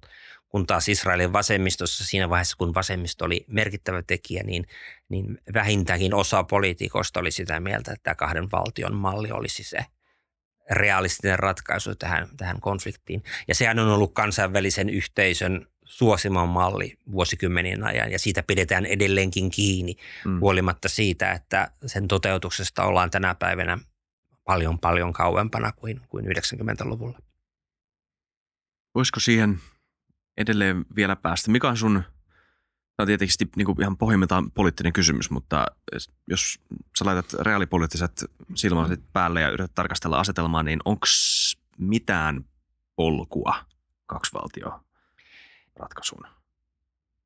No se edellyttäisi ensinnäkin kansainvälisen yhteisön to- todella aktiivista roolia ja siihen kuuluisi nimenomaan myös sitten Israelin painostaminen. Me on tässä, tällä, tällä hetkellä me ollaan tilanteessa, jossa tämä vallitseva tilanne, jossa Israel hallitsee koko aluetta ja sitten meillä on, on palestinaishallinto, jota kansainvälinen yhteisö tukee, niin se on Israelin kannalta erittäin hyvä tilanne se on, se on tavallaan, se on ulkoistanut tämän miehityksen kustannukset hyvin paljon siten, että, että ennen kaikkea Eurooppa ja myös Yhdysvallat sitten maksaa sen. Israel käytännössä hallitsee tätä aluetta ja Israel ottaa siitä tavallaan niin pikkuhiljaa enemmän ja enemmän alueita haltuunsa ja samanaikaisesti palestinalaisten ikään kuin sotilaalliset mahdollisuudet kyseenalaistaa Israelin miehitystä ovat heikentyneet jatkuvasti. Eli tavallaan Isra- israelisella poliitikolla niin ei, ei ole minkäännäköistä, käytännössä juuri minkäännäköistä painetta siihen, että pitäisi edetä kohti kahden valtion mallia. Palestiinainen johtaja voi pyytää sitä kansainväliseltä yhteisöltä, sillä ei ole itsellään minkäännäköisiä mahdollisuuksia sitten saavuttaa sitä. Eli tavallaan tässä tilanteessa niin on, on hyvin vaikea nähdä niitä edellytyksiä, hmm. jolloin tämä kahden valtion malli syntyisi. Ja vaikka syntyisi, niin ei ole myöskään mitään takeita siitä, että se olisi rauhanomainen ratkaisu, eikö vaan? Ei tietenkään. Siis se, että se, eihän se, se ja tietysti tämä on mihin, mihin Israelista helposti viittaa, että, he, että pelkästään jako ei, ei automaattisesti, vaan näiden valtioiden väliset, tulevien valtioiden väliset rajat sitten, sitten voisivat yhtä lailla tai kamppailu voisi jatkua. Se, sekin edellyttäisi sitten hyvin voimakasta to, to, toimintaa kansainvälisestä yhteisöltä liittyen rauhanturvaamiseen, liittyen äh, siihen, että palestinainen valtio saataisiin taloudellisiin jaloille ja niin edelleen. Eli missään tapauksessa niin mitään tämmöistä ihmelääkettä, jos se tämmöinen vuosisadan kestänyt konflikti yhtäkkiä loppuisi sitten millään keinolla, niin ei ole olemassa. Hmm. Puhutaan hetken Hamasista. Sanoit, että heidän tavoitteet eroaa Fatahista ja PLOsta. Mikä heidän tavoite on? Mikä heidän visio Palestiinalle on? No ideologisella tasolla he, he, he lähtivät siitä, että et, et, et Palestiina ei ole jaettavissa. Eli, eli tavallaan tämä Hamas vastusti 90-luvun siinä vaiheessa, kun Hamas syntyi ensimmäisen intifadan aikana, niin Hamas vastusti hyvin voimakkaasti siitä ajatusta, että luovutaan tästä aseellisesta taistelusta ja tyydytään siihen, että palestiinalaiset saisi ikään kuin pienen murun siitä alkuperäisestä alueestaan. Eli tämä on, tämä on heidän näkemyksensä. Ja toinen näkemys on tietysti se, että, että he näkevät tämän kamppailun uskonnollisena kamppailuna. Eli he, he näkevät tämän niin kuin tavallaan pyhänä, pyhänä sotana, jossa käydään taistelua sitten väär, vääräuskoisia miehittäjiä vastaan. Eli hekin käyvät taistelua miehittäjiä vastaan, mutta heillä on tavallaan tämmöinen uskonnollinen motivaatio siihen ja he, he tavoittelevat äh, vähintäänkin ideologian tasolla sitten, sitten uskonnollista valtiota. Mm. He on vähitellen sillä lailla maltillistuneet, että käytännössä he toimivat enemmän ja enemmän samalla lailla. He käyvät de facto neuvotteluja Israelin kanssa ja, ja he tekevät poliittisia kompromisseja ja he ovat puhuneet, eivät rauhasta, joka on heille ideologisesti hyvin vaikeaa, mutta he ovat puhuneet pitkästä tulitauosta. Ja tällä lailla tavallaan ikään kuin lähestyneet sitä mallia joka, jonka PLO teki oman historiansa aikana, eli ehdottomasta vapautuksesta siihen, että suostutaan valtion pienellä osalla Palestinan mm. maata. Miten, ähm, ehkä voitaisiin puhua näistä modernista poliittisista ilmapiiristä. Mikä on poliittinen ilmapiiri tällä hetkellä Palestiinassa? Kellä on tuki ja mitä on nähtävissä lähitulevaisuudessa, että mihin suuntaan on menossa. Eh, tilanne on, on, on, on tavattoman toivoton, jos ajatellaan, me katsotaan ensin tuota, palestinalaisten näkökulmasta, niin äh, palestinalaiset ovat menettäneet uskonsa siihen, että tai laajalti menettäneet uskonsa siihen, että kahden valtion malli toteutuu, ovat menettäneet uskonsa kansainväliseen yhteisöön, siihen, että se pystyisi tai haluaisi vaikuttaa tilanteeseen. He ovat sen lisäksi menettäneet laajalti uskon myös omaan poliittiseen johtoonsa. PLOn johtajat ja palestinaishallinnon johtaja äh, Mahmoud Abbas on tavattoman epäsuosittu. Hän on normaali tämmöinen äh, Lähi-idän korruptoitunut vanha johtaja, jonka nähdään tekevän yhteistyötä Israelin kanssa itsekkäistä syistä, eikä ajavan palestiinalaisten etua. Samoin Hamasia kohtaan on hyvin paljon kritiikkiä. Yksi syy, miksi Hamasia alun perin kannatettiin, tehtiin, vaikka ei välttämättä olisi hyväksyttykään näitä uskonnollisia syitä tai uskonnollisia motiiveja tai uskonnollista ideologiaa, oli se, että ajateltiin, että Hamas on, on, on korruptoitumaton voima ja, ja, ja erilainen kuin tämä, tämä PLO, mutta tänä päivänä Hamasiin suhtaudutaan laajalti samalla lailla, eli se on, se on toinen korruptoitunut tekijä. Ja, ja, ja, ja tällä hetkellä palestinalaisalueilla tilanne on, on, on sellainen, että oikeastaan kenelläkään poliittisella johtajalla ei ole kunnollista legitimiteettiä ja, ja tilanne on monin tavoin tällainen kaoottinen. Se ei ole selvästi kenenkään hallinnassa. Sitten Israelin sisällä, niin kuin sanoit jo aikaisemmin, niin yhteiskunta on, on, on huomattavasti huomattavan jakautunut. Tämäkin on osa kansainvälistä kehitystä, mistä Israel on, on myös osa. Ja eh, siellä on myös laajalti kokemusta siitä, että poliittinen johto on korruptoitunut, eh, ei aja eh, kansalaisten etuja. Ja tämä vastarinta, mitä kohdistuu Netanyahuun, niin, niin on, on hyvä esimerkki. Tai, tai net, se, se nimenomaan on, kuvaa hyvin tätä asennetta la- laajemminkin poliittista johtajia kohtaan, että he ovat, he ovat korruptoituneita ja eivät ajaa. ajaa tuota. ja, ja siellä osa väestöstä kokee sitä, että ollaan siirtymässä nimenomaan tämmöiseen unkarilaistyyppiseen autoritääriseen systeemiin, jossa korruptoitunut poliittinen luokka ajaa omaa etua. Eli, eli kummankin tavallaan tuo yhteisön sisällä on hyvin paljon tyytymättömyyttä. Israelissa niin miehitys niin on osin erillinen asia tavallaan. Se on se, niin kuin sanotaan usein keskustelussa, on tavallaan tämmöinen e- elefantti olohuoneessa, josta kukaan ei puhu. Että tavallaan sen yhteyttä tähän e, asiaan niin ei, ei välttämättä, tai monikaan ei halua nähdä, vaan halutaan puhua ikään kuin israelisesta yhteiskunnasta ja miehityksestä kahtena erillisenä asiana. Mutta joka tapauksessa niin e, Israelissa yhteiskunnassa on myös hyvin paljon tyytymättömyyttä ja mikä mielenkiintoista, että, että myös Israelissa ennen kaikkea nuorissa on paljon sellaisia, jotka haluaisivat lähteä sieltä pois. Ihan samalla kuin mitä, tai vähän saman tyyliin kuin mitä arabimaailmassa nimenomaan iso osa nuorista haluaa lähteä pois. Eli hmm. sillä lailla ironisesti nämä yhteiskunnat on kehittyneet osin samaan suuntaan. Joo. Tuosta palestiinalaisesta korruptiosta tai siitä, että mitkä, mitä ihmiset kokee korruptioksi, niin liittyykö se nimenomaan tähän keskusteluhalukkuuteen Israelin kanssa? Se, se liittyy osin siihen tavallaan, että, että ei, tämä poliittinen luokka, joka syntyy näiden 90-luvun rauhanprosessin aikana, niin on monin tavoin etuoikeutettu. Israel antoi sille selviä etuoikeuksia, jota normaali palestinalaisilla ei ole esimerkiksi liikkumavapauden suhteen. Ja tämä poliittinen luokka on myös onnistunut hyvin paljolti kanavoimaan sitä taloudellista tukea, mitä palestinalaiset on saaneet omiin, tai omiin taskuihinsa.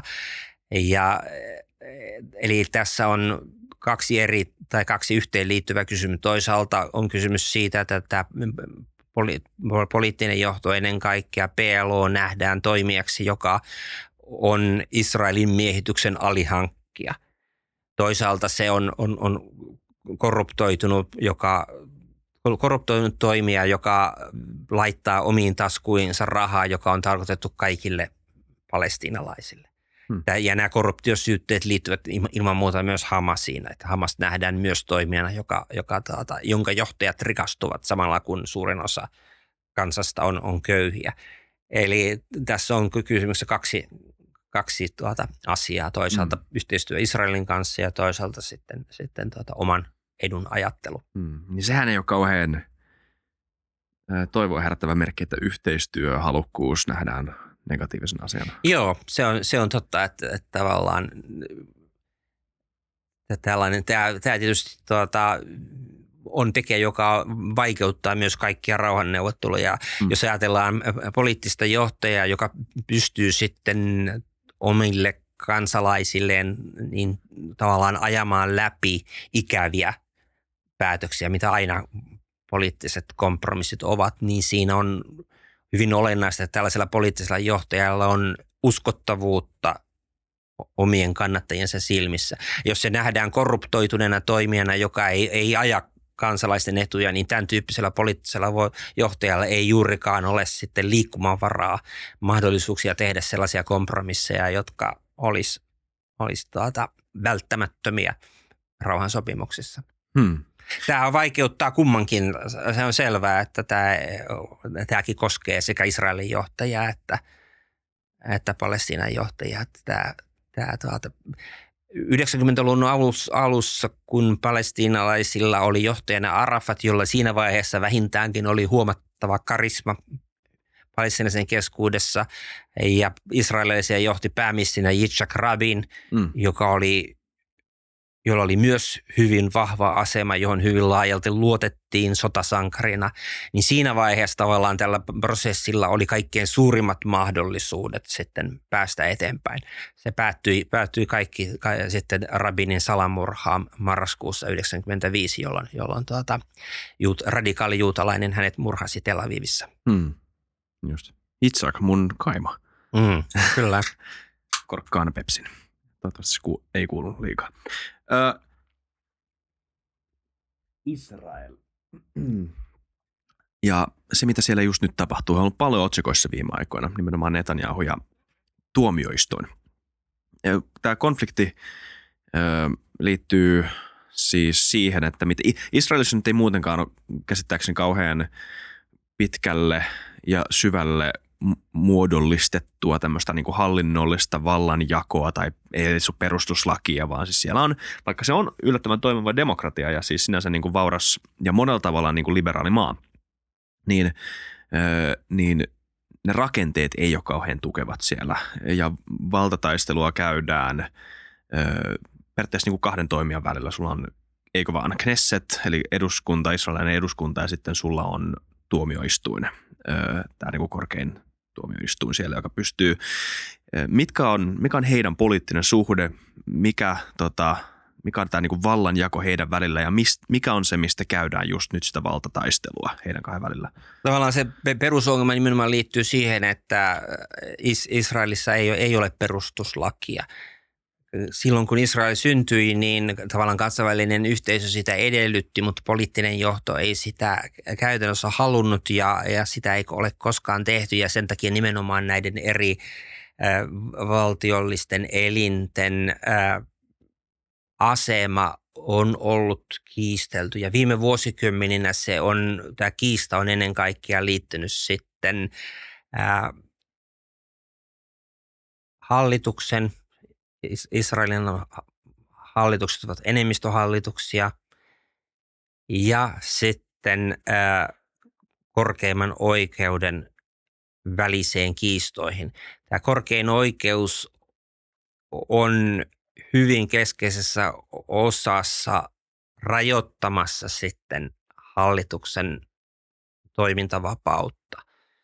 Ja sitten ne, jotka kokevat, että sitä pitäisi vähentää tätä korkeimman oikeuden asemaa, he kokevat, että korkein oikeus estää demokratian toteutumisen, se estää kansantahdon toteutumisen.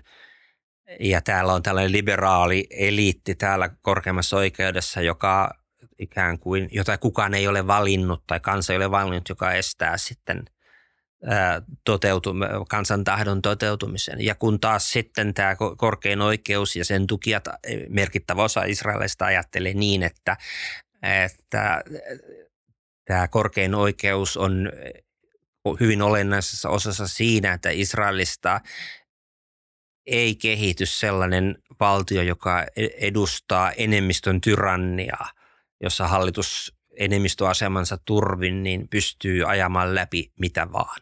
Tämä on tavallaan olennaiselta osin tämä kysymys. Mm. Korkein oikeus, tämän tyyppiset kysymykset, nehän on hyvin monessa valtiossa kehittyneet poliittisiksi kiistoiksi viime vuosikymmenien aikana. Se ajatellaan Yhdysvaltojen kiistoja mm. vaikkapa korkeamman oikeuden asemasta. Se, mitä tapahtuu monessa Euroopan maassa, Italia, Unkari, Puola, tämän tyyppiset kysymykset, niin ää, ne on niillä on selviä paralleeleja tähän konfliktiin Israelin sisällä. Tietyssä pienessä, hyvin pienessä mittakaavassa myös Suomessa korkeamman tuon perustuslakituomioistuimen asemaan koskeva kysymys, niin siinä on, on, on, on, on pienessä määrin samoja elementtejä. Okei. Okay. Mutta kuitenkin Suomen poliittinen ilmapiiri on, tai nämä rakenteet on huomattavan erilaisia kuin Israelissa. Niin miten suomalainen, joka katsoo näitä kahta osapuolta, jotka taistelee vallasta siellä, niin miten meidän kannattaisi ymmärtää sitä ö, tilannetta? Miten meidän kannattaisi niin lukea, ö, lukea sitä, että ja, ja mitkä on ne työkalut, joita me tarvitaan muodostaaksemme käsitys siitä, että kumpi tässä nyt on enemmän tai vähemmän oikeassa sun mielestä? Se on hyvä, hyvä kysymys. Tietysti tämä, tämä on hyvä, hyvä miettiä ylipäätänsä se, että mitä demokratialla tarkoitetaan. Mm. Eli tarkoittaako demokratia sitä, että enemmistö saa tehdä mitä haluaa? Ei meidän käsityksen mukaan. Ei, ei meidän käsityksen. Tavallaan ja sitten se, se, että ja missä ne on ne rajat sitten, mitä enemmistö saa tehdä, että minkä, minkä tyyppiset alueet. Ja sitten kun Israelin kontekstissa ei ole olemassa perustuslakia, jonka pohjalta sitten tämä korkein oikeus sitten tulkitsisi, että tämä e-, poliittinen toiminta tai nimitys tai laki ei ole sitten hyväksyttävää, vaan nämä perustelut ovat väistämättä sen takia epämääräisiä, niin ää, tämä kiista muodostuu hyvin ää, vaikeaksi. Hmm. Siis se, siinä ei ole hyvin, siis tavallaan, siis, jos mä ajattelen sitä itse, niin mä tiettyyn mittakaavaan, mä ymmärrän sen hyvin, että nämä, nämä, jotka vastustaa korkeinta oikeutta, niin siinä on taustalla todellisuudessa hyvin paljon antidemokraattisia piirteitä, mutta tietyssä määrin mä ymmärrän myös sen kritiikin, joka kohdistuu siihen, että on aktiivinen korkein oikeus – vaikka sillä korkeimmalla oikeudella ei ole käytettävissään perustuslakia, johon se pohjautuisi sen, sen tuota, eli, eli siitä päästään takaisin siihen kysymykseen, minkä mä sanoin aluksi, että, että olennaisin syy on se, että ei, ei, ei ole perustuslakia. Eli, eli, eli jos tässä jotakin on, on, on, on opittavissa, mm, on se, että val, valtiolla tulisi olla perustuslaki tai sitten joku vastaava järjestelmä, joka takaa sitten sen yksimielisyyden siitä, että mikä on se perusta, millä Kyllä. toimintaa millä hallituksen valtaa rajataan. Koska toisaalta, vaikka toi on siis ymmärrettävää ja monet näistä suurta polarisaatiota aiheuttavista kysymyksistä on itse asiassa pohjimmiltaan aika hankalia ja ei niin kuin ole kauhean hyödyllistä mun mielestä teeskennellä, että ne ei olisi sitä. Mutta Ö, mutta on myös hyvin ymmärrettävää nähdä se, että jos, jos sulla on korkean oikeus ja Knesset ja, ja toinen niistä haluaa haalia, että ne on ainoat, jotka tsekkaa toisiaan, niin totta kai molemmilla pitää olla sitten aika paljon valtaa. Mutta on hyvä kysymys, että miten se jaetaan. Niin, se, se, se tavallaan ei, ei ole koskaan päästy, ja sama, ei, ei, alun perin ei ole päästy yhteisymmärryksen siitä, että minkälainen se valtion tulisi olla. Niin just. Joo. Ja, ja tota, sitten valtio, samanaikaisesti sitten yhteiskunta on kehittynyt siihen suuntaan, että sen sisällä on, on paljon suurempi hajanaisuus siinä suhteessa, minkälainen se yhteiskunnan tulisi olla. Ja, ja kun se on hyvin jakautunut, niin on hyvin vaikea, siinä vaiheessa sen, niiden sääntöjen kirjoittaminen on paljon vaikeampaa kuin se olisi ollut siinä vaiheessa, kun yhteiskunnassa oli vielä selvä käsitys siitä, että minkälainen sen tulisi olla. Hmm. Meidän pitää kohta laittaa jaksopakettiin. Tämä on ollut erittäin mielenkiintoista, mutta vielä ehkä se, että miten, niin kuin, miten tavalliset israelilaiset, tavalliset palestiinalaiset mikä suhtautuu toisessa. Miten tämä, kuinka niin kuin sosiaalisena ilmiönä tämä konflikti näyttäytyy, koska Israelissa on siis myös suuri arabivähemmistö, joka elää ihan, no ainakin Tel Avivissa elää ihan normaalia elämää kai, käsittääkseni verrattuna tota, juutalaisiin israelilaisiin. Öö, ehkä siinä on jonkunnäköistä niin kuin sisäistä, niin kuin kaikissa enemmistö-vähemmistösuhteissa kaikissa maissa on, saattaa olla jotain, mutta se ei vaikuta ainakaan samanlaista konfliktilta kuin Palestiina ja Israelin välinen konflikti. Se tavallaan, se on kauhean monimutkainen kokonaisuus, jossa on kysymys laajasta konfliktista, jossa on eri tasoja. Okay. Eli tavallaan nämä Israelin, josta Israelista mielellään puhut Israelin arabeina, nehän ovat niitä samoja palestiinalaisia mm. kuin ne palestinalaiset miehitetyillä alueilla. Mm. Israel on pyrkinyt luomaan heille jotenkin erillisen identiteetin siinä pääosin onnistumatta. Eli he ovat no. myös palestiinalaisia ja he, he ovat kansalaisia – ja sillä lailla tavallaan tasa-arvoisessa asemassa, mutta heidän historiansa on hyvin kipeä. He olivat ensimmäiset vuosikymmenet sotilasvallan alaisuudessa. Heidän liikkumistaan rajoitettiin. He menettivät suuren osan omistamastaan maasta.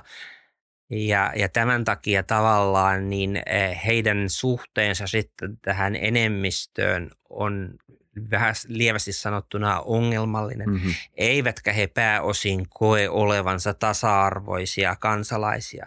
Ja mikä on olennaista se, että he e, eivät koe, ei ole olemassa mitään israelilaisuutta, joka yhdistäisi kaikki nämä ryhmät. Tavallaan jos ajatellaan vaikkapa toisia samantyyppisiä valtioita, esimerkiksi Yhdysvallat, niin siellä on olemassa yhdysvaltalaisuus, joka periaatteessa mahdollistaa sen, että kaikki etnisestä ja uskonnollisesta taustasta huolimatta kuuluvat siihen tavallaan, että se Mm. valtio on heidän kaikkiensa. Ei ole mitään amerikkalaista etnisyyttä. Ei, ei, ei niin. Ja, ja tuota, Israelin kohdassa niin, niin se valtio kuuluu vain juutalaisille. Se ei ole juutalaisten ja arabien valtio, vaan se on nimenomaan kuuluu vain enemmistö. Ja tämä tuo tavallaan semmoisen niin lähtökohtaisen lähtökohtaisen tavallaan tuota, Mm. mm. Rasitteen näihin suhteisiin, joka vallitsee Israelin palestiinalaisten kansalaisten ja Israelin juutalaisten välinen. Tavallaan jos Suomessa oltaisiin siinä tilanteessa, että tämä valtio kuuluu vain suomenkielisille, jos meillä olisi vaikka mm. perustuslaki tai sitä vastaava mm. teksti sanotaan, että Suomi on, Suomi on vain suomenkielisten valtio, se ei saa olla mitään muuta kuin suomenkielisten valtioiden, mutta ruotsinkielisilläkin on, on kansalaisoikeudet, mutta se ei ole heidän valtionsa. Tämä olisi tavallaan sitten paralleeli. Sitten seuraavalla tasolla on äh, Jerusalemin äh, palestiinalaiset, jotka, joilla on ikään kuin paikallistason oikeudet. Heillä ei ole kansalaisuutta, mutta heillä on, on paikallistason oikeudet. Ja viimeisenä tasona sitten on nämä miehitettyjen alueiden ää, palestiinalaiset, joilla ei ole sitten mitään oikeuksia. He ovat miehitysvallan alaisuudessa ja he ovat olleet sitä jo puoli vuosisataa. Ja, ja tuota, mi, mi, mi- minkälainen Israelin yhteiskunta on, niin se on hyvin ää, tällainen gettoutunut. Ihmiset hmm. ovat laajalti tekemisissä oman, toki on, on, ollaan työpaikalla tekemisissä, äh, esimerkiksi arabit ja juutalaiset ovat tekemisissä, mutta ei, ne eivät muodosta sellaisia, tavallaan ne asuvat laajalti eri paikoissa, on hyvin vähän alueita, missä asuu sekä että äh, ihmiset, äh, ihmisten maailma on, on hyvin erilainen. Arabit ovat huomattavasti köyhempiä, heidän asut, asuttamansa paikat ovat, ovat rikollisia ja, ja niin edelleen. Et siinä on samantyyppisiä ongelmia sitten kuin Yhdysvalloissa on, on, on mustien ja valkoisten välillä. Ja tavallaan äh, tämmöinen yleinen kaikkia yhdistävä kontaktipinta on hyvin ohut. Just, okei. Okay. Uh, miten sä näet, tämä on viimeinen kysymys. Kiitos Hannu vierailusta. Tämä on uh, yli puolentoista tunnin jakso jo. Mitä, miten sä näet tämän, tämän kehittyvän tulevaisuudessa? Mihin suuntaan ollaan nyt menossa ja, ja näetkö sä mitään toivoa? Ly- Lyhyellä tähtäimellä ollaan varmasti huonoa. että Me, me tullaan näkemään, näkemään paljon väkivaltaa. Tämä, tämä prosessi tulee olemaan äh, hyvin kipeä. Se tulee olemaan sitä kipeä vielä pitkään. Kummallakin puolella tulee olemaan paljon kärsimystä. Jossain vaiheessa mä uskon niin, että, että syntyy sitten väistämättä tilanne, jossa hyväksytään se, että Israelista kehittyy tavallaan niin sanotusti normaali valtio, jossa lähtökohtana on, on kansalaisuus Joo. Täysin riippumatta siitä, ollaanko juutalaisia ja ollaanko palestiinalaisia. Ja tavallaan hyväksytään se, että on, on, on kysymys monesta etnisestä ryhmästä koostuvasta kansakunnasta. Siinä voi olla jonkinnäköistä kulttuurista autonomiaa kummallakin ryhmällä, mutta e- opitaan hyväksymään se, että, että on pakko elää yhdessä. Ehkä aluetta ei enää ole jaettavissa kahdeksi valtioksi, mutta se voidaan rakentaa y- yksi valtio, joka on, on aidosti multietninen yhteiskunta vähän Yhdysvaltojen tyyliin. Mutta tämä tulee olemaan tavattoman kipeä prosessi. Jep, kyllä. Kiitos Hannu Iloston Kiitoksia. vierailusta. Erittäin mielenkiintoinen keskustelu. Kiitos katselijoille, kuuntelijoille. Muistakaa kommentoida, jos katsotte tubessa ja herätti ajatuksia tämä jakso. Muistakaa tykätä, jos kuuntelitte jollain alustalla. Ja muistakaa vaikka arvostellakin meitä siellä. Miksei? Nähdään ensi kerralla. Moido.